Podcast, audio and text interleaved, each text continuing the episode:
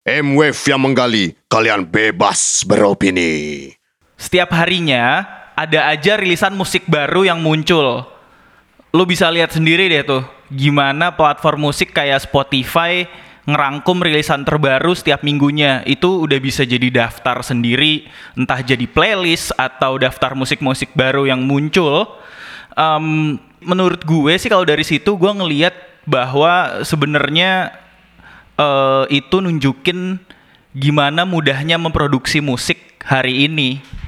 Biasanya sebelum memproduksi karya, para musisi tersebut sebenarnya lumayan mikirin satu hal yang uh, cukup krusial sebenarnya, yaitu tentang perlu atau enggaknya menggandeng seorang produser. Nah, bareng gue, Sida, kita bakal ngobrolin soal fungsi, dampak, dan urgensi dari Uh, menggandeng seorang produser dalam proses produksi musik. Jadi di episode M-Wave terbaru kali ini, gue udah kedatangan tamu nih, seorang musisi yang juga merupakan founder dari sebuah label, dan beliau ini udah lama jadi seorang produser musik. Jadi di studio udah kedatangan Mas Yosep Sariyuf, atau yang akrab dipanggil Iyub. Selamat Halo. Datang Mas Iyub. Selamat datang. Oh salah. Terima kasih telah mengundang saya. Yoi, apa kabar nih? Baik. Apa kabar juga? Baik, baik, baik, Mas. Uh, sebenarnya sebelum kita ngobrol-ngobrol nih, gue mau ngucapin selamat karena uh, lu baru aja ngerilis single dengan dua grup berbeda lo ya. Yang oh, pertama iya. adalah grup yang kita kenal lo selama ini, Santa Monica, ya. Baru ngerilis Uh, ini ya tukeran tukeran ngover lagu ya sama yeah, tuker, Kimokal. Tukeran lagu sama Kimokal. Yang judulnya sama. Judulnya sama. Oke. Okay. Terus yang kedua lu baru rilis juga single baru uh, sama Direct Action. Yes, betul. Oke. Okay. Jadi Direct Action itu adalah grupnya Mas Iyub bareng Stio Nugros. Iya, yeah, betul. Oke. Okay. Terus uh, selain itu uh, lu belakangan lagi sibuk ngapain aja nih uh, Mas Iyub? Uh, kalau ini mungkin banyak yang bilang gue turun gunung ya. Iya iya iya, iya bisa dibilang sih lo turun gunung. Jadi emang karena emang uh, gue kan ada beberapa kantor gitu, jadi selama ini emang gue sibuk ngurusin kantor-kantor gue yang lain gitu. Jadi untuk fokus di musik tuh susah banget gitu. Jadi uh, nah pada saat pandemi kemarin ya maksudnya sangat kondisinya sangat memperhatikannya. Jadi gue harus membubarkan beberapa kantor-kantor gue. Okay. Dan akhirnya uh, ya mungkin ada hikmahnya juga ya gue bisa balik ke musik gitu istilahnya. Hmm. Emang ini kan musik ini sesuatu yang dari dulu tuh passion gue dan emang gue suka banget dari gue kecil lah sebenarnya gitu. Jadi hmm. gue bisa balik ke musik lagi gitu. Ya ada hikmahnya juga gitu. Makanya jadi produktif banget sekarang. Iya, iya, iya, iya. Gitu ceritanya. Uh, selain karena pandemi dan beberapa tadi yang lu bilang uh, menutup beberapa kantor lu, itu uh, ada urgensi apa? Maksudnya atau emang lu ya udah deh kenapa enggak gitu sebenarnya? Uh, sebenarnya gini. Jadi kalau kalau kita bicara Santa Monica kan cukup lama ya sebenarnya yeah, yeah. vakumnya gitu ya, karena kita kalau nggak salah terakhir main tuh dua ribu tiga belas deh kalau nggak salah yeah. terakhir benar-benar main full set gitu. Dan sebenarnya perjalanan dari setelah album Curiouser Curiouser keluar itu memang kita tuh udah udah rekaman beberapa lagu lah gitu.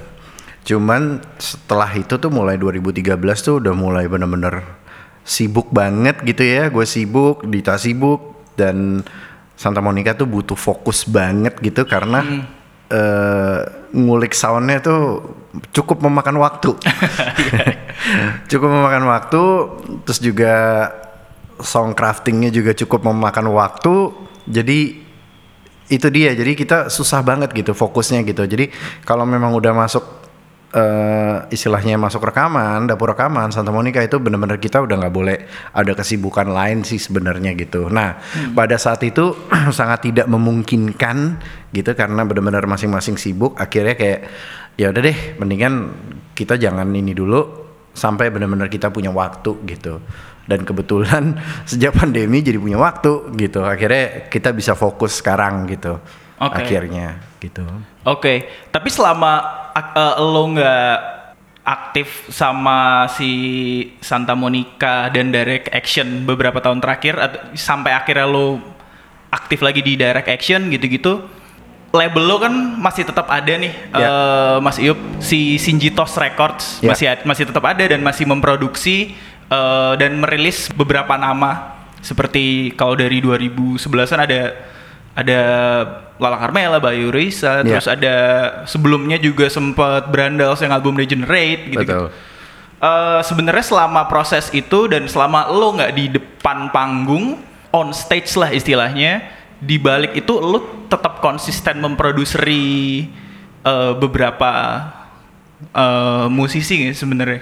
Iya. Kalau bisa sebenarnya iya, tapi memang nggak nggak nggak se sebanyak itu sih sebenarnya hmm. gitu. Maksudnya karena keterbatasan waktu juga gitu, karena hmm. ada kesibukan, jadi memang ya mungkin setahun adalah beberapa kali gitu. Jadi uh, emang kebetulan tuh juga uh, istilahnya kayak ada kepikiran nih, kayak gue bikin model musik gini oke okay nih ya, yang cocok siapa nih, oh nih yang cocok ini nih gitu. Yaudah akhirnya kayak jalan gitu. Jadi memang gak se, se, se apa ya, sepadet itulah gitu, gak, gak kayak tiap hari yang menjadi menjadi job reguler yang untuk produce-produce uh, lagu-lagu orang gitu. Okay. Jadi tapi memang istilahnya tiap tahun ada, karena gimana pun juga kadang gue kalau kerja tuh suka jenuh. Hmm. Nah musik itu tuh istilahnya yang bisa mereset gue lah sebenarnya gitu sih. Dari kerjaan-kerjaan lo yang di luar. Iya, dari musik, kerjaan-kerjaan ya? di, di luar musik sih. okay, Ju- Jujur okay. aja sih emang, wah jenuh nih gitu, kayak kayak emang harus adalah gitu, sekali-sekali emang di musik lagi, di musik lagi gitu. Oke okay. uh-uh. Sebelum kita ngobrol lebih lanjut lagi, gue penasaran sih sebenarnya. Lu inget gak ada, udah ada berapa uh, band dan musisi yang lu produserin termasuk band dan proyek lu sendiri? Jujur lupa. Kayak kalau kalau band mungkin mungkin gue bisa inget ya band atau hmm. artis gitu. Cuma kalau lagu kayaknya banyak banget deh. Gue yeah. agak lupa sih. Itu kayaknya emang ya udah udah. Iya, karena karena pasti kayak satu satu artis gitu ya. Nggak nggak jarang banget gitu, cuman cuman satu lagu gitu. Pasti ada beberapa lagu, either like lebih dari dua single atau atau kadang lebih dari satu album yang kayak gitu. Jadi emang cukup banyak sih sebenarnya. Oke, okay, gitu. oke. Okay. Tapi kapan sih pertama kali lo mulai uh, memproduseri proyek musik di luar proyek lo sendiri? Atau misalnya sebenarnya uh, siapa yang pertama lo produserin dan kapan lo pertama kali akhirnya? Mungkin dulu gini sih, uh, kalau yang official gue produserin itu kalau nggak salah Common Lennon. Yang official. Oke, okay, oke. Okay. Nah, itu Common nah, Lennon yang Common Lennon yang ya albumnya kan album, cuma satu. I, album uh, pertama, ketika iya. Lalala. Ketika Lalala uh, ya, ya. Itu. Itu itu yang official. Nah, sebelum Common Lennon pun ada beberapa tapi unofficial. Jadi okay. unofficial tuh dalam arti misalnya lagi ada emang temen gitu rekaman gitu ya di di di, di studio gua gitu. Kadang-kadang mereka tuh yang kayak uh, istilahnya minta pendapat gitu kan, nih enaknya diapain ya, gini-gini, coba diginin deh, terus coba istilahnya gue gue isi gitar atau gue isi apa yang kayak gitu-gitu. Jadi istilahnya akhirnya gue terlibat di aransemen. Oke. Okay, gitu. Okay. Jadi emang ada beberapa gitu uh, yang unofficial gitu. Mungkin salah satu contohnya Efek Rumah Kaca gitu, yang okay. istilahnya emang emang rekaman bareng di tempat gue. Ada beberapa lagu, terutama waktu itu. yang yang akhirnya mereka suruh gue udah deh lu aja yang ngetek gitu, itu Desember. Oke okay, uh, oke okay. Itu leadnya gitar slide itu gue ngetek tuh. Oke oke iya iya yang kayak gitu-gitu. Jadi jadi banyak yang unofficial tuh sebenarnya banyak gitu. Okay. Kalau dulu banget itu ada ada band, pernah denger gak The Fake? The Fake. Nah, itu yeah. The Fake juga istilahnya gue juga terlibat gitu. Jadi mm-hmm. yang unofficial tuh banyak banget sih sebenarnya. Okay, okay. Gitu. Tapi yang official benar-benar emang gue sebagai produser yang sebagai produser itu kan sebenarnya bukan cuman lu terlibat di lagu gitu, sebenarnya lu juga terlibat di bandnya. Terlibat di bandnya itu dalam arti lu ngatur schedule mereka yang jelas, itu itu pertama. Kedua ya. Istilahnya lu ada komunikasi dengan mereka. Jadi lu harus tahu dong maunya mereka apa, ya, ya kan? Mereka punya punya ide tuh apa, mereka punya visi apa, gambaran albumnya bakal seperti apa.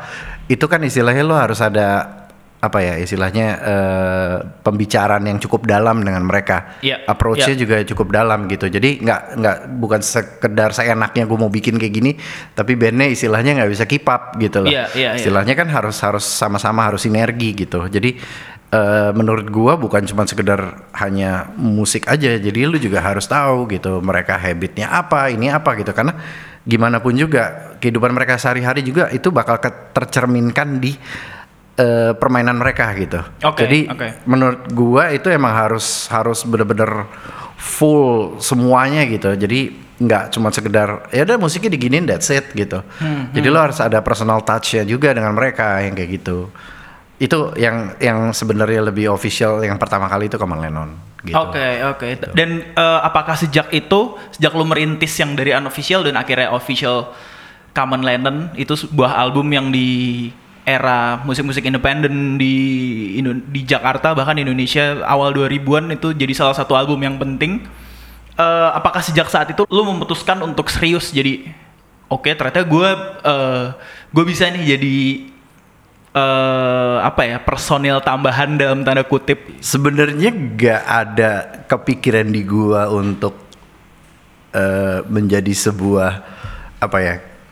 Ya serius sih serius pasti ya, atau hmm. menjadi sebuah karir karir gitu yeah. loh ya, e, karena emang gue pada dasarnya ya emang suka gitu loh maksudnya yeah, dan yeah. gue juga kadang-kadang mencurahkan ya, ide itu semua kreatif harus dicurahkan yeah. nggak nggak nggak bisa gue pendem aja gitu maksudnya yeah. gue dari dari dari sebenarnya gue dari dari dari S M P sih, dari S D juga mungkin kalau lo tarik dari dulu gitu, karena nggak tahu kenapa kayak gue demen banget gitu. Dulu dulu tuh gue punya dua tape deck. Mm-mm. Terus ada apa karaoke-nya. Gue lupa kayak kompo gitu. Iya yeah, iya yeah, yeah. Itu tuh kayak gue tuh suka jadi ngerekam gitu, dengerin radio ada lagu yang gue suka gitu misalnya. Nungguin sampai ini lagu diputar gitu. Gue rekam. Terus gue rekam ke kaset tuh. Iya. Yeah. Nah, habis gue rekam ke kaset, terus kayak gue tuh punya ide aja gitu, entah kenapa gue punya ide ini lagu tuh harusnya kayaknya mungkin gitar isiannya tuh gini gitu. Oke. Okay. Terus gue ya awalnya kayak cuman iseng aja gitu. Akhirnya itu lagu gue play di di deck A, gue rekam di deck B sambil gue corok mikrofon uh, tapi gitar gitu. Okay. Coba gue isi gitu. Wow, iya. Yeah. Kok lucu ya aransemennya. Iya yeah, iya yeah, iya. Yeah. Kayak gitu-gitu. Jadi emang gue enggak tahu kenapa emang dari dulu gue emang gue suka suka banget ngulik gitu. Oke. Okay, jadi okay. jadi mungkin dari dari background itu ya akhirnya kayak emang emang kebawa terus gitu, emang sesuatu yang gue suka gitu. Okay. Karena ya pasti kan semua orang kan punya different opinion, punya different apa ya mata yang berbeda, kacamata yang berbeda gitu melihat hmm, sebuah hmm. karya gitu. Kadang-kadang uh, istilahnya kayak ini bagus banget nih diginin. Nah akhirnya long the way itu uh, orang banyak yang istilahnya konsult, nanya pendapat okay, ke gue okay, ya kayak gitu. Okay. Akhirnya pada akhirnya juga kayak yaudah deh produserin gue mau gak lo yang kayak gitu akhirnya okay, gitu. Jadi okay. mungkin lebih banyak bantu sih judulnya ya gitu. Jadi bukan sesuatu yang gue seriusin menjadi karir gitu sebagai nafkah atau apa gitu. Sebenarnya itu enggak sih gitu. Okay. Kayak gitu. Tapi itu menarik loh kalau tadi denger cerita lo, lo punya clear idea. Lo biasanya kalau era-era tape deck itu orang cuman sekedar ngerekam lagu dari radio terus bikin mixtape-nya dia sendiri. Sedangkan, nah, aja, sedangkan lo kayak kayaknya ini kalau ditambahin gitar ini. Lo, ya, lo percaya nggak? Gue rekaman dulu kayak gitu. Jadi dari dari dari keyboard Casio gitu, rekam mm-hmm. di mic, ngerekam di deck uh, apa deck B gitu ya, mm-hmm. yang kayak dustak, dudutak, dudak. Udah rekam lagi ke kaset lain, tambahin gitar, tambahin vokal, tambahin kayak gitu. Dulu kayak gitu gue. Wow. Istilahnya belum yeah, belum yeah, yeah. istilahnya belum kayak m- serius terjun ke dunia rekaman gitu yeah, yang yeah. yang istilah gue pertama kali rekaman yang benar-benar rekaman itu itu tahun sembilan puluh tujuh. Oke. Okay. Tahun sembilan puluh tujuh. Itu yang benar-benar lo masuk studio masuk studio rekaman masih pita dulu tuh. Yeah. Masih pita, master yeah, masih itu. D A T. Yeah, masih yeah. kayak gitu. Terus juga di di di mixingnya juga gue yang kayak penasaran gitu kan, engineer-nya mixing-mixingnya masih mixer tuh dulu. So, efeknya juga masih send return semua kan, kayak hmm, gitu-gitu hardware hmm. semua. Segaya, Mas coba tambahin ini deh. Mas boleh nggak saya yang ini ini? Oh ya silakan silakan. Gitu. Jadi kayak kayak akhirnya gue belajar di situ sambil ngulik juga di, di, di dikasih tahu sama engineer-nya yang kayak hmm, gitu-gitu. Hmm. Jadi emang nggak tahu demen aja sih gue dari dulu. Dan akhirnya emang ya udah keterusan kebetulan lo. Ya, udah gitu kan tahun dua ribuan udah masuk era digital. Iya, iya. Ya kan rekaman ya. Tuh udah digital gitu. Istilahnya udah udah udah relatif di- lebih mudah juga. Yes, ya. Udah D A W semua. Terus juga dulu juga gue nggak punya sound card, sound cardnya onboard gitu, pakai pakai P C gitu kan. Iya yeah, iya. Yeah. Ya meskipun yeah. kualit kualit kualitasnya jelek, tapi kayak entah kenapa kayak gue bisa gue tweak lagi gitu sampai mendekati oke okay, gitu, yang kayak gitu-gitu. Jadi emang emang demen banget sih gue ngulik ya. Oke. Okay. Gitu. Terus balik lagi ke soal uh, lo dan kegiatan lo sebagai sebagai produser yang memproduksi banyak band dan musisi sebenarnya. Sebenarnya. Uh, Secara umum nih, hmm. uh, menurut lo kenapa sih proyek musik tuh perlu menggandeng seorang produser? Uh, sebenarnya perlu nggak perlu sih? Oke. Okay. Kalau menurut gue, karena kalau karena gini ya, uh, kacamata produser tuh menurut gue tuh kayak talent ya. Iya. Yeah. Sebuah talent gitu yang yang yang orang istilahnya. Ada yang punya, ada yang enggak gitu. Hmm. Tapi banyak yang kalau kita lihat, misalnya kalau kita bilang band ya, yang personilnya lebih dari dua gitu misalnya gitu. Biasanya itu emang ada satu orang yang seperti itu gitu. Okay, dia okay. punya punya jiwa produser gitu. Yeah. Kalau memang memang udah ada seperti itu, dia udah bisa itu. Ya kalau menurut gue produser eh, tujuannya untuk apa? Tapi balik lagi ke visi mereka gimana? Kalau mereka mempunyai kayak suatu gambaran untuk musik mereka gitu, gue tuh pengennya kayak gini gitu, tapi gue nggak tahu caranya. Nah oke, okay, itu mungkin butuh produser untuk nge-guide lo ke arah sana gitu.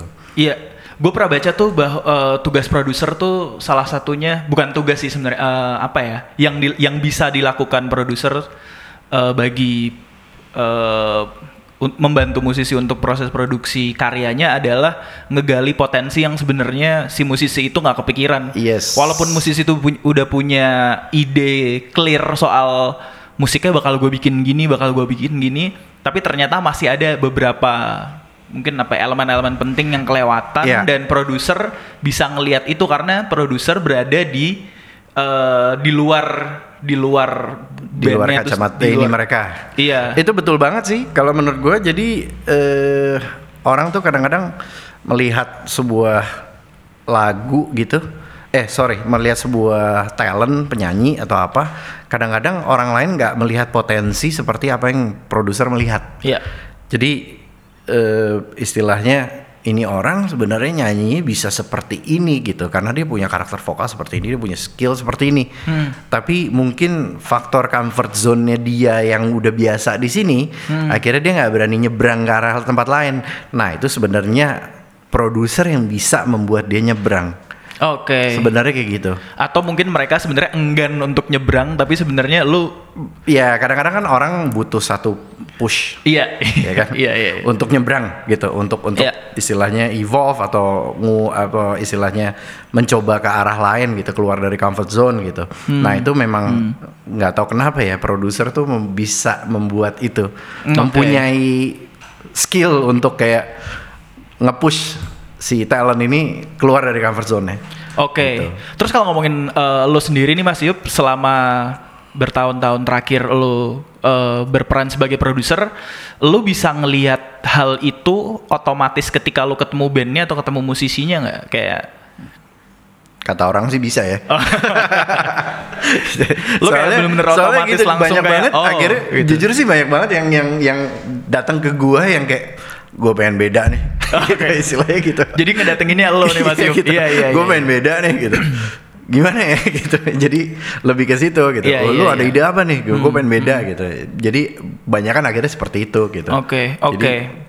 Jadi, Jadi sebenarnya uh, kalau menurut lo lagi nih uh, sebenarnya apa aja sih otoritas seorang produser musik nih? Uh, nah ini ini sebenarnya balik lagi ke ke si si musician atau si talentnya. Kalau menurut gue mereka ini memberikan otoritas apa hmm. terhadap produsernya gitu. Hmm. Soalnya kadang-kadang di sini tuh agak nyaru gitu. Arranger dibilang produser juga, okay. ya kan seperti okay. itu gitu. Okay. Atau istilahnya ya udah produser yang dari benar-benar dari nol menciptakan lagu, aransemen sampai sampai mixing, sampai mastering, sampai jadi gitu. Jadi otoritas itu sebenarnya tergantung di si musician atau mungkin label gitu. Jadi mereka hire seorang produser tujuannya untuk apa gitu. Kalau misalnya si label ngerasa nih harusnya bisa lebih gini nih gitu istilahnya. Nah, produser cuma dikasih otoritas seperti itu gitu untuk membuat seperti itu. Tapi ada juga yang benar-benar dari nol. Gue mau pakai produser ini kenapa? Karena ya udah deh produsernya aja semuanya nyiptain lagu sampai aransemen sampai jadi sekalian aja dia ngerti mixing dan masteringnya seperti apa dia semua gitu. Jadi kadang-kadang ya otoritas itu tergantung sebenarnya dealnya apa yang dikasih ke si produser. Oke gitu. Oke. Okay, okay. Tapi sebenarnya akan berbeda nggak sih uh, Mas Iyub ketika apa ya? Ketika hubungannya lebih ke misalnya kayak tadi yang lo bilang uh, awal-awal lo merintis uh, karena emang benar-benar passion lo, lo bisa ngelihat kayak misalnya musik ini enaknya dikasih gitar seperti ini atau ini kayak musiknya kalau dibawa ke sini lebih jadi lebih mantep atau uh, dan lain sebagainya itu kan. Dan lo merintis itu band-bandnya kebanyakan bisa dibilang teman-teman lo semua ya gitu. Iya. Yeah. Iya itu maksudnya apakah akan jauh lebih berbeda ketika uh, hubungannya band dan produsernya itu mereka emang udah punya relasi? Enggak juga se- sih. Enggak juga ya. Karena gini meskipun lo baru kenal pada saat proses produksi ya itu pun juga akan terjadi secara organik. Okay. Karena kayak tadi gue bilang produser itu harus punya special approach okay, terhadap yeah. talent gitu yeah, istilahnya yeah. harus mendekatkan diri kepada talentnya okay. gitu ini gimana jadi dia bisa bisa tahu uh, si keinginan dari talentnya apa visinya apa mereka hmm, menggambarkan hmm. karyanya nanti seperti apa gitu kan sebenarnya produser ini adalah jembatan okay, bridge-nya yeah. gitu. Nah kalau special approach lu sendiri apa sih sebenarnya uh, Mas Iyub uh, gimana special approach lu ke orang-orang uh, yang udah pernah lo produserin ini sebenarnya cara lo menerjemahkan keinginan klien lo gitu. Sebenarnya, nah lucunya sih yang udah-udah biasanya mereka terserah deh lo ya mau dibikin kayak apa, gue percaya. Iya iya. Udah-udah sih gitu ya gitu. Yeah. Tapi juga ada yang yang yang gue melihatnya kayak ini misalnya dari segi vokal gitu ya, hmm. ini harusnya bisa nyanyi seperti ini nih gitu. Ya mungkin balik lagi itu idealisme gue atau subjektif gue ya gitu. Hmm. Karena hmm. misalnya gue dengerin let's say Cocteau Twins gitu, yeah. misalnya gitu. Vokalnya si Elizabeth Fraser kan gila banget gitu yeah, ya, yeah, istilahnya. Yeah. Gue nggak menemukan orang yang bisa nyanyi seperti ini gitu. Iya yeah, iya. Yeah. Terus suatu saat kayak gue mendengar satu vokal gitu ya, ya orang yang gue produserin. Nih kok dia bisa nyanyi gini ya? Hmm, Coba hmm. gue kulik nih sampai ke ke arah-arah yang si si Elizabeth Fraser gitu bisa, okay, yeah. bisa nggak nih orang nih yeah. gue push sampai sini nih gitu? Yeah. Eh ternyata bisa gitu loh. Maksudnya kayak terus mereka sendiri juga kaget. Anjirit gue bisa nyanyi gini ya? Yang kayak gitu istilahnya. Iya yeah, iya. Yeah, yeah. Gitu. Jadi lebih apa ya? Mungkin karena juga banyak referensi dari apa yang gue dengerin, hmm, apa yang hmm. gue suka, hmm. itu automatically itu pasti akan keluar di, di, di karya gue sebagai referensi sih, gitu. Di karya orang soalnya yang gue produserin gitu. Oke, okay. Tapi sering terjadi nggak ketika musisi misalnya udah punya gambaran jelas, oke okay, gue pengen rekaman seperti ini, terus lu kayak uh, sebenarnya, terus tiba-tiba outputnya seratus delapan puluh derajat dari apa yang mereka mau di awal sebenarnya karena sebagian besar campur tangan si produser ini dalam hal ini lo gitu. Biasanya sih pasti gitu, pasti okay, pasti okay. Uh, berubah ya gitu. Okay, okay. Karena menurut gue setiap produser itu tuh udah pasti punya uh, touch-nya sendiri yang yang yang yang istilahnya keunikannya sendiri gitu, yang nggak bisa orang lain punya gitu. Mungkin gue dengan dengan produser lain gitu.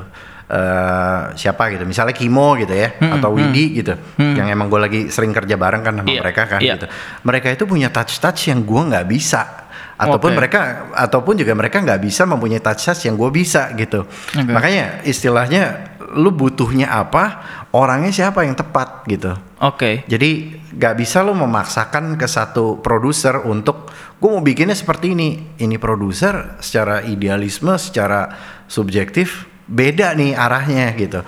Ya lu nggak bisa paksain ke situ gitu. Istilahnya gitu kalau menurut gue ya. Jadi emang pemilihan produser pun juga harus tepat, kecuali yang biasa-biasa datang ke gue yang kayak udah deh selalu deh mau diapain pokoknya gue udah. Dan itu banyak juga ya, itu banyak terserah. Sih gitu ya, pokoknya hasilnya gue udah pasti keren deh kayak gitu. Oke. Okay. Itu tuh banyak tuh yang kayak gitu. Ketika misalnya kayak gitu kayak udah terserah lo aja, uh, yuk gue nyerahin ke lo. Uh, itu proses eksperimentasi atau proses uh, akhirnya lo ngolah karyanya mereka untuk akhirnya itu untuk akhirnya jadi hmm. jadi seperti Uh, itu yang diserahin ke lo, uh, lo justru malah seneng atau maksudnya seneng kayak oh ini bisa gue gue malah seneng iya karena ide, idealisme gue bebas banget di yeah, situ yeah, gitu yeah. Karena gue lebih baik yang yang dari awal memang seperti itu atau yang daripada yang kayak setengah-setengah gitu yang kayak masih, karena pernah dulu juga kejadian gitu ya, misalnya gue lagi produce satu band gitu terus uh, tiba-tiba si vokalis bilang ke gua gitu, hmm. Yuk ini keyboardnya jelek deh, hmm. dihapus aja deh gitu. Hmm. Lah si ini gimana ntar gua bilang gitu, kan gua nggak bisa main hapus-hapus aja. Udah nanti gua yang ngomong deh. Tapi jujur ya menurut lu gimana? Ya menurut gua sebenarnya masih bisa lebih bagus sih, gua bilang gitu. Oke. Okay. Terus kayak yaudah deh take out dulu aja, nanti tinggal take aja gitu. Eh, ternyata pada saat pada saat gua take out terus ada isian gitar lain gitu, kok jadi bagus gitu tanpa keyboard gitu. Eh terus tiba-tiba pas preview rame-rame keyboardnya bete jadi kan jadi jadi gue yang disalahin gitu. Gue bilang eh ntar dulu gue bilang vokalis lu nih. Iya, gue pikir kalian udah rembukan masalah ini gitu. Hmm, gue nggak tahu hmm. gitu maksudnya gitu. Cuman akhirnya mereka dengerin lagi, ya benar juga ya. Kayak udah nggak apa-apa, nggak usah ada keyboard deh. Gitu. Selain gitu pada akhirnya gitu. Iya iya iya. Gitu. Jadi kalau gue lebih prefer yang kayak udah deh dari awal selalu deh mau lupain ya gitu, selain gitu. Oke, okay.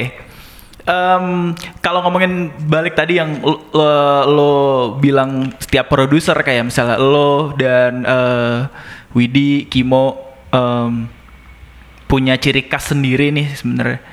Uh, sebenarnya ciri khas karya-karya yang lo produserin kalau boleh lo uh, jelasin menurut sudut pandang lo sendiri apa sih Mas Iyub? Kayak gimana cirinya? Wah itu kayaknya agak susah digambarkan dengan kata-kata sih jujur sih gitu. Tapi uh, mungkin dari dari sisi sound pasti ada ya, dari sisi sound terus dari karakter, ya dari sisi karakter sound, dari karakter. Tapi nggak tahu kenapa pasti orang juga akan melihat benang merahnya sih, akan melihat benang merah di di, di situ sih. Kalau untuk dideskripsikan secara kata-kata gue juga bingung sih sebenarnya gitu yeah, yeah, karena yeah. uh, gue juga seneng ngulik dan adapt dengan dengan istilahnya uh, dengan apa yang terjadi sekarang lah istilahnya gitu, okay, dengan sound-sound okay. baru, dengan dengan beat-beat baru yang kayak gitu, gue juga adapt gitu. Okay. Tapi entah kenapa orang pasti melihat ada benang merahnya gitu. Iya. Yeah. Gitu. Jadi kayak kayak apa ya? Orang juga udah pasti tahu sih. Mungkin dari karakter atau apa yang kayak gitu-gitunya orang bisa nebak gitu. Kayak waktu itu si Gloria Jessica pertama kali hmm. gue produserin ya kan. Hmm. Gue produserin, dah terus rilis. Tiba-tiba entah kenapa di label-label besar itu udah tahu semua. Wah, ini sama Iyub nih pasti nih. Ini sama Iyub nih pasti nih. Sampai ada yang nelfon ke labelnya si Glojas yang kayak itu Iyub yang gak garap ya. Iya, kok lu tahu? Wah, berasa men, dia bilang berasa nih. Ini cuma Iyub nih yang bisa gini nih, dia bilang gitu. Maksudnya kayak kayak lucu banget gitu, kayak orang-orang juga udah akhirnya tahu pada akhirnya gitu. Dengar-dengar, okay. heeh.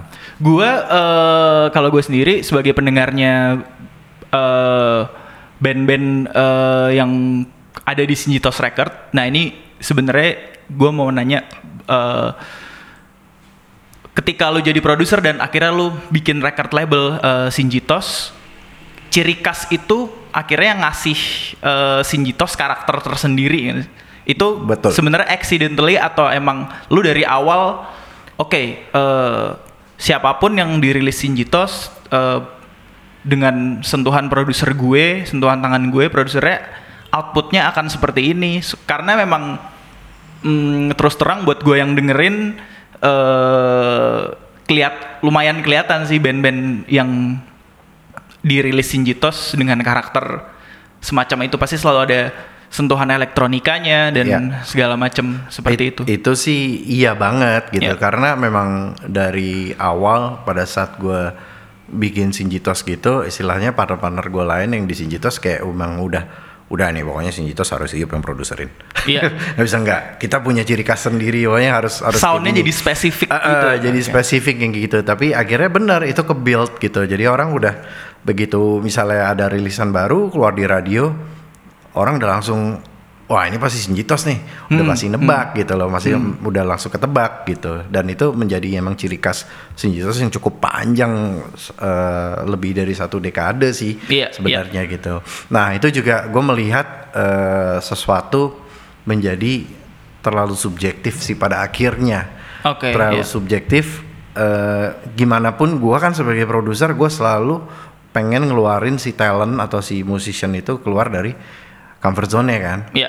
Nah, ini yang terjadi di di di gua dan Sinjitos nih selama ini nih. Oke. Okay, sebenarnya okay. ini terlalu comfort zone banget nih gitu sampai okay, sampai okay. lebih dari satu dekade gitu. Nah, makanya di tahun dua ribu dua puluh kemarin gua rebranding sih sebenarnya. Okay, jadi Sinjitos okay. Kolektif. Oke. Okay. Jadi Sinjitos Kolektif sebenarnya jadi uh, sebagai record label kita enggak benar-benar magerin itu semua. Jadi okay, dari dalam okay. sisi produser pun juga, makanya istilahnya ada Kimo, ada Widi gitu. Yeah. Karena menurut gue, gue butuh touch mereka juga gitu. Masing-masing okay. mempunyai keunikan touch sebagai produser gitu. Yeah, yeah. Jadi gue butuh mereka gitu untuk untuk lebih lebih berwarna lagi lah gitu, untuk lebih hilang subjektivitasnya gitu dari dari dari sisi Sinjitos sendiri gitu. Jadi seperti itu, makanya gue rebranding jadi Sinjitos Kolektif sebenarnya gitu. Dan dan nggak dan kita juga nggak harus uh, menutup diri lagunya harus yang indie banget, harus okay, yang gitu. Yeah. Maksudnya kayak uh, kita melihat apa ya kacamata dari dari dari dari gue gitu ya, gue melihat kayak ini lagu pop lama juga lu bisa dibikin aransemen yang sekarang banget nih yang istilahnya hmm, orang hmm. orang juga bisa suka, yang orang yang tadi nggak suka dengan nih lagu dulu di zaman dulu gitu sekarang jadi suka, yang seperti itu sih akhirnya lebih lebih luas aja gitu dengan si Sinjitos Kolektif ini gitu. Jadi nggak nggak dipagerin seperti dulu dulu kan udah pager aja udah terus pokoknya gue idealis idealis Sinjitos idealis idealis soundnya seperti ini. Iya bahkan sebenarnya gitu. Gue inget banget tuh uh, lumayan kaget dengerin Degenerate-nya Brandals era itu kan kayak. Nah itu juga lucu. Itu kayak itu kayak itu explore seru iya, itu, banget itu itu mah. Hah ini ini ini Brandals gitu. Terus di, uh, uh, ganti nama jadi konsonan semua, tapi yeah. maksudnya di luar itu kayak uh, audio visual secara estetik dari sound sampai benar-benar karakter satu album itu kayak benar-benar berubah gitu. Itu uh, keluar zona, bisa dibilang keluar zona nyamannya Brandals banget. Sebenarnya gue penasaran banget, pena, lumayan penasaran sih karena gue belum pernah nanya ini langsung ke lo Mas Iyub. Uh, itu berarti memang Brandals nyerahin itu semua ke lo atau emang kayak gue pengen, gue udah nggak tahu, kita udah nggak tahu mau ngapain lagi atau? Sebenarnya uh, momen itu menurut gue pas semuanya. Hmm, hmm. Itu terjadi di momen yang pas semua gitu. Mereka hmm. baru ganti person, personil kan. Yeah, yeah. Ada P M, ada Radit masuk gitu. Hmm, hmm. Dan P M ini mempunyai karakter permainan tuh yang yang cukup beda hmm. dari zaman Bayu dulu. Yeah, yeah. Gitu loh. Terus si Radit pun juga soul main bassnya beda banget hmm, gitu loh. Hmm. Dari zaman si Dodi dulu hmm, kan. Hmm. Nah, makanya Uh, itu momennya pas banget gitu. Begitu pas kita, mereka udah lagunya kan udah jadi semua tuh sebenarnya. Hmm. Mereka udah bikin tuh lagu gitu. Begitu pas masuk kita take. Nah itu gue seneng banget. Kenapa pada saat si Radit take bass itu beda banget gitu loh. Nggak hmm. nggak nggak nyawanya tuh kayak kayak ngasih nyawa baru gitu ke Brandals gitu. Ya udah akhirnya kayak semakin explore, gue semakin explore. Akhirnya anak-anak kayak emang udah deh ini emang momennya pas kita harus eksplor habis-habisan deh gitu. Jadi ya nggak yang dari dari awal memang istilahnya gue pengen beda nih Iyub gitu. Ini kita harus harus harus bikin karya yang gila banget nih, yang beda banget gitu. Hmm. Emang dari awal juga seperti itu. Tapi yeah. gue melihatnya ini pas banget momennya dan mereka mampu untuk melakukan itu. Oke. Okay, gitu. Oke. Okay, okay. Terus uh, lo sebagai musisi juga dengan banyak proyek lo seperti Santa Monica, Direct Action, dan yang paling gue suka nih Sugar Star. Mau rilis lah gitu. Oh mau rilis baru. F Y I nih guys. Produktif gila. Terakhir tuh Delirious ya dua ribu tujuh belas ya, ya. Kalau Delirious sih sebenarnya itu ada potongan lagu lama. Oke. Okay. Potongan lagu lama yang gue lanjutin aja. Oke. Okay. Sebenarnya gitu. Okay. Jadi kayak uh, iseng waktu itu gue dengan si Sulung. Hmm. Si Sulung kan uh, istilahnya ah oh, udah nih lanjut, jadi kayak gue kan suka nemu-nemu harta karun gitu kan di hard disk gitu. Iya penasaran ya, sih seberapa ini, banyak harta karun ini, yang ada gitu di hard disk lu. Lu inget lagu ini gak nyet? Gitu. Okay. Anjing nih mana ya gitu. Wah lucu kali ya kalau dilanjutin. Yaudah lanjutin hmm. aja, ya udah gue lanjutin aja udah kayak gitu. Terus ya udah iseng aja keluarin tiba-tiba dar gitu. Ternyata masih pada, pada inget ya Sugar Star ya. Gue gak nyangka gitu. Masih yeah, pada yeah. inget gitu. Cukup heboh tuh waktu itu. Yeah. Nah yaudah akhirnya kayak uh, ada satu lagu lama judulnya Teleby. Mm-hmm. Nah ini lagi gue restore sekarang. Lagi gue okay. restore. Jadi uh, jujur kan ini rekaman lama tuh udah pada hilang semua. Jadi Sugar Star tuh dulu kita punya empat puluh lagu lebih. Oh shit. Punya empat puluh lagu yang udah direkam. empat puluh lagu bisa empat album tuh atau G- Gebleknya gak dirilis. Iya iya iya iya. Gebleknya gak dirilis. Hard disk crash. Iya iya iya. Udah bawa ke tukang hard disk gak ada yang bisa betulin. Oke. Okay, ya udah okay. hilang deh tuh data data tuh hilang semua. Jadi ya udah akhirnya kan bubar bandnya. Iya iya iya. Untuk iya. mengulang empat puluh lagi kayak kayak aduh enggak ya gimana ya gitu. Berita itu lumayan circulating around the iya, people. Iya itu itu itu itu tragis sih kalau menurut gue, yeah, yeah, yeah. sangat tragis gitu. Jadi, nah ada beberapa yang emang udah di di di mixing gitu waktu itu ada beberapa lagu, tapi salahnya juga vokalnya masih guide, masih yang kayak hmm. gitu. Jadi hmm. akhirnya nggak bisa di nggak bisa di restore juga gitu. Soalnya instrumental nggak banyak, biasanya biasanya udah kita bounce tuh udah di mixing itu pasti ada vocal guide gitu.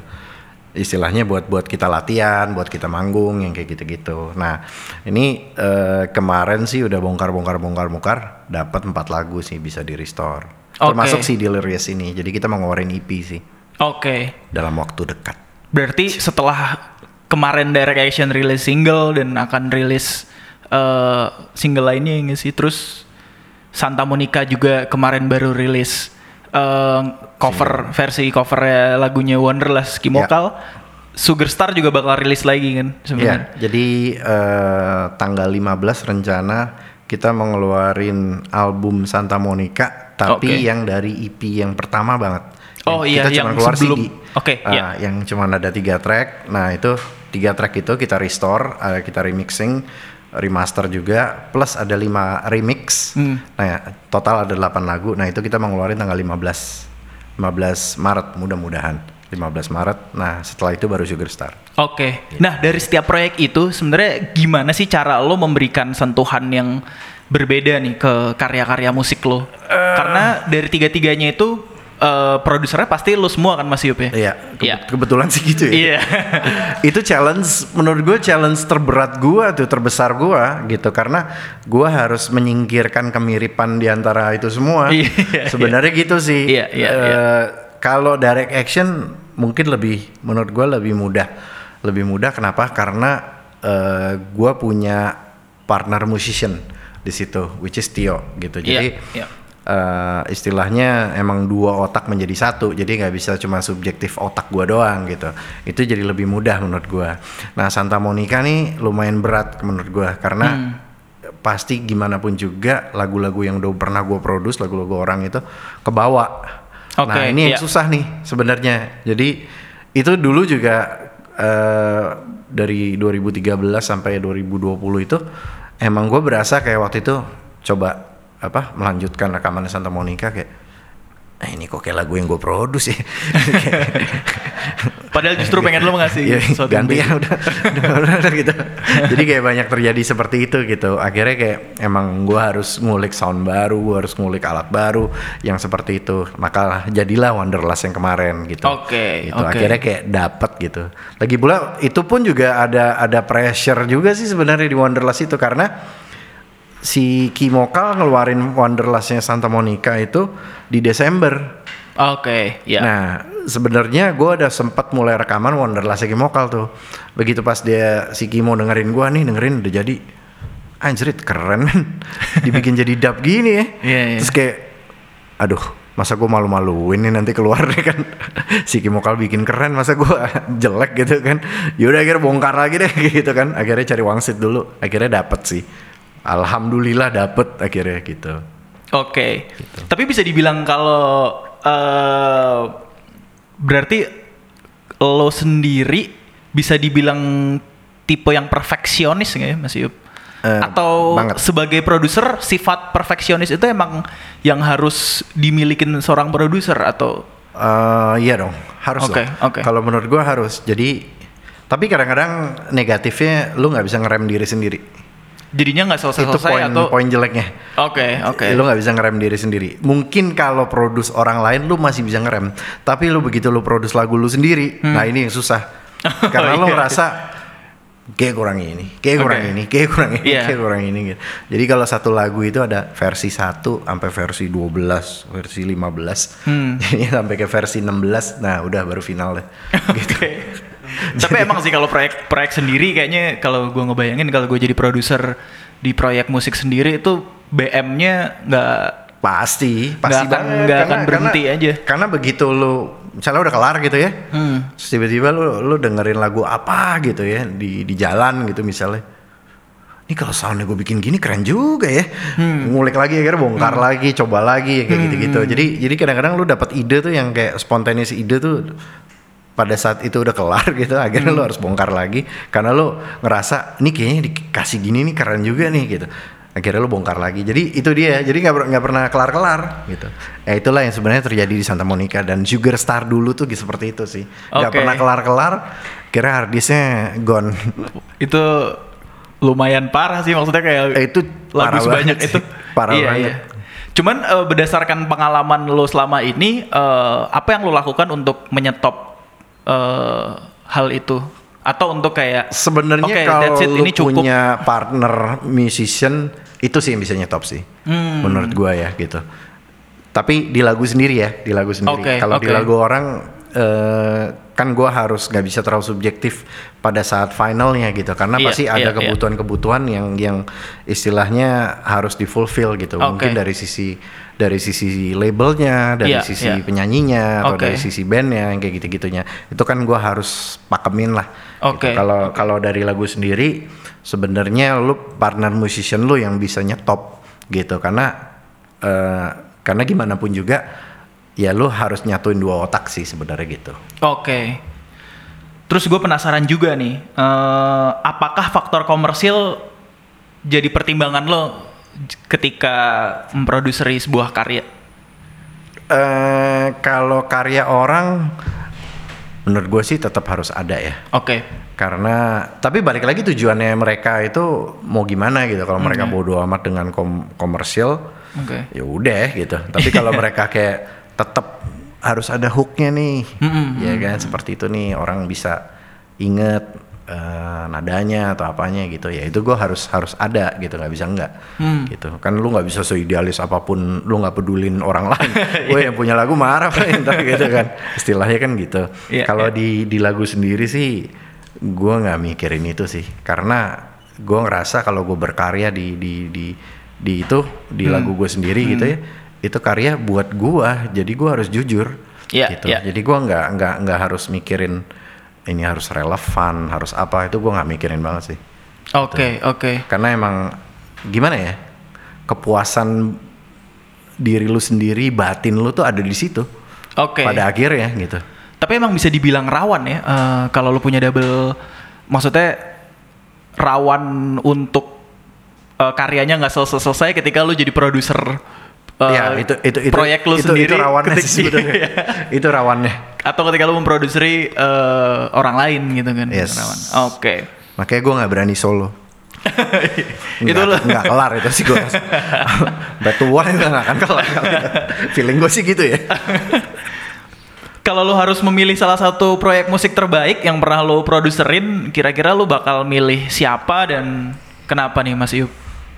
Hmm, terbaik Atau yang sebenarnya secara proses pengerjaan atau secara kalau apa ya yang lo alami masing-masing ketika mempunyai apa ya unique selling point as a bukan unique selling point sih ada ada uniqueness mm-hmm.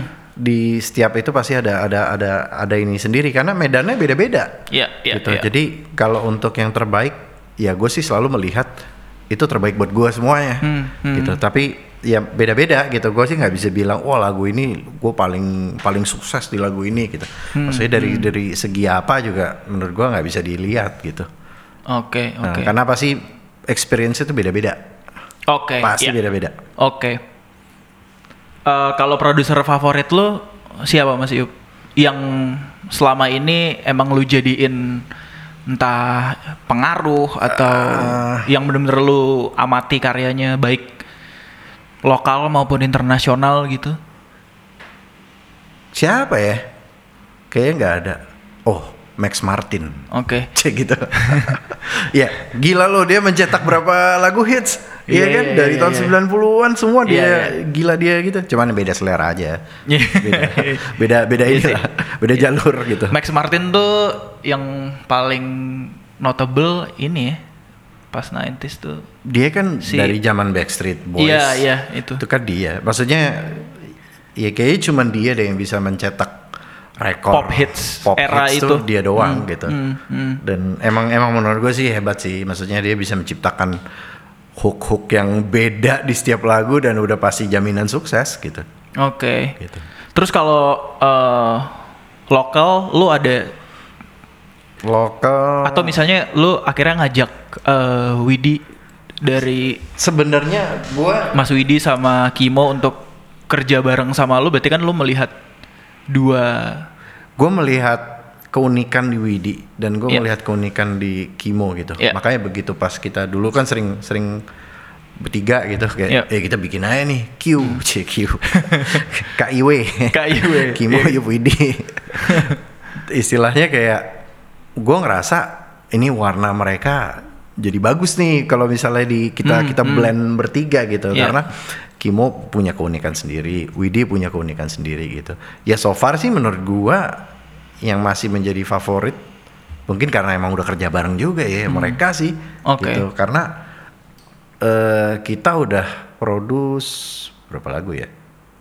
Belum banyak tapi istilahnya warnanya bisa beda banget gitu yeah, antar yeah. antar lagu gitu yeah. yang kita pegang karena itu dia gitu. Jadi si si si Kimo bisa ngasih keunikannya dia, Widi bisa ngasih keunikan dia, gue bisa ngasih keunikan gue gitu ya, kita compile menjadi satu karya.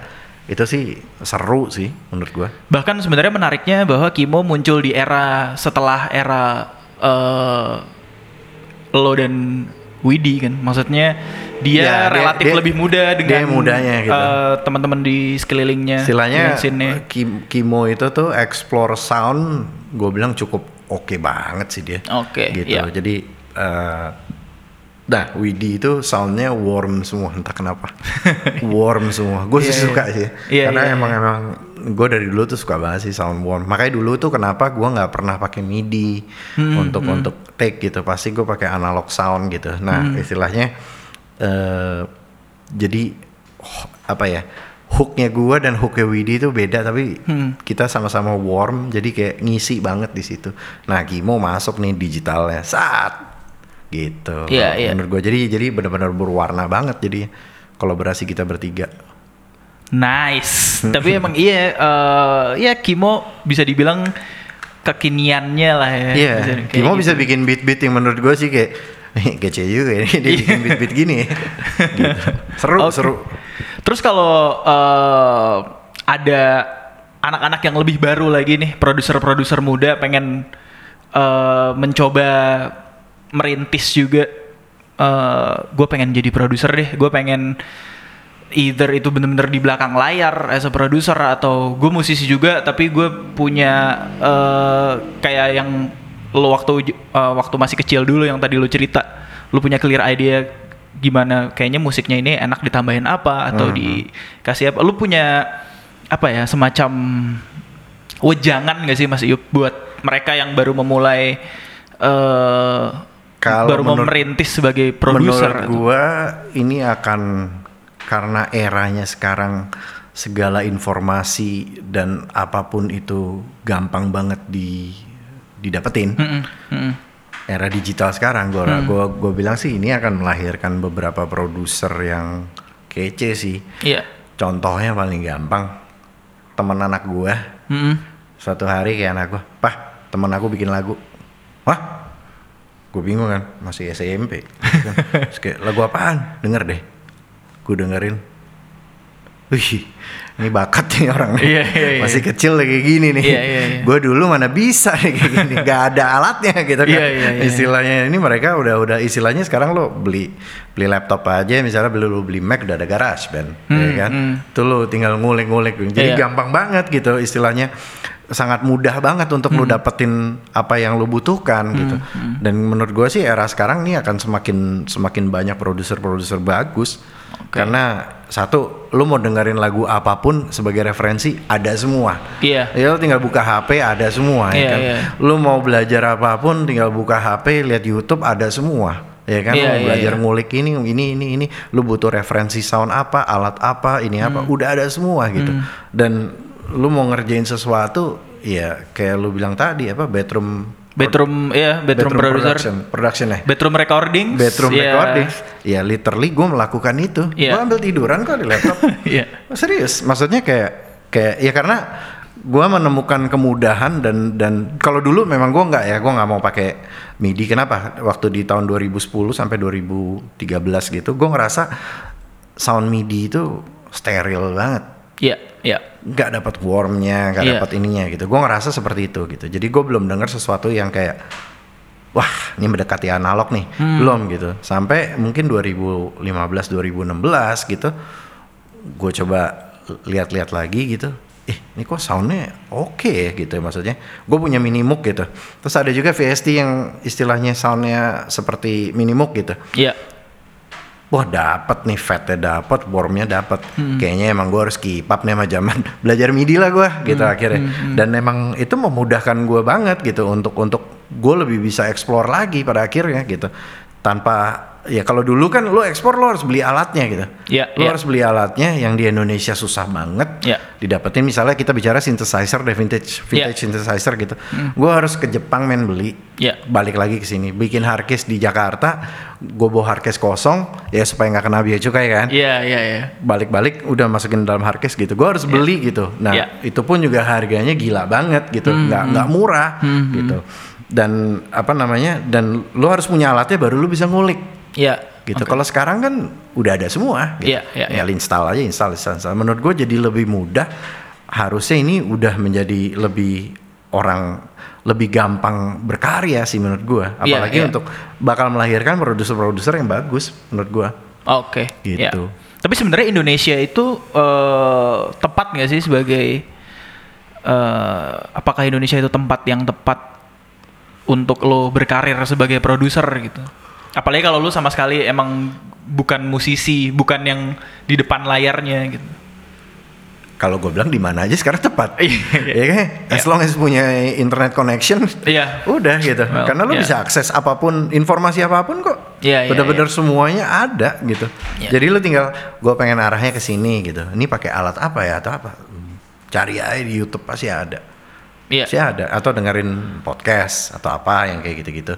Itu pasti ada, tinggal lo dengerin produser ini. Mereka kan suka bikin podcast tuh atau yeah. bikin atau bikin bedah lagunya ya atau bedah ah, karyanya workshop. Yang dia. Gue lihat juga di YouTube ada yang bedah lagunya siapa ya?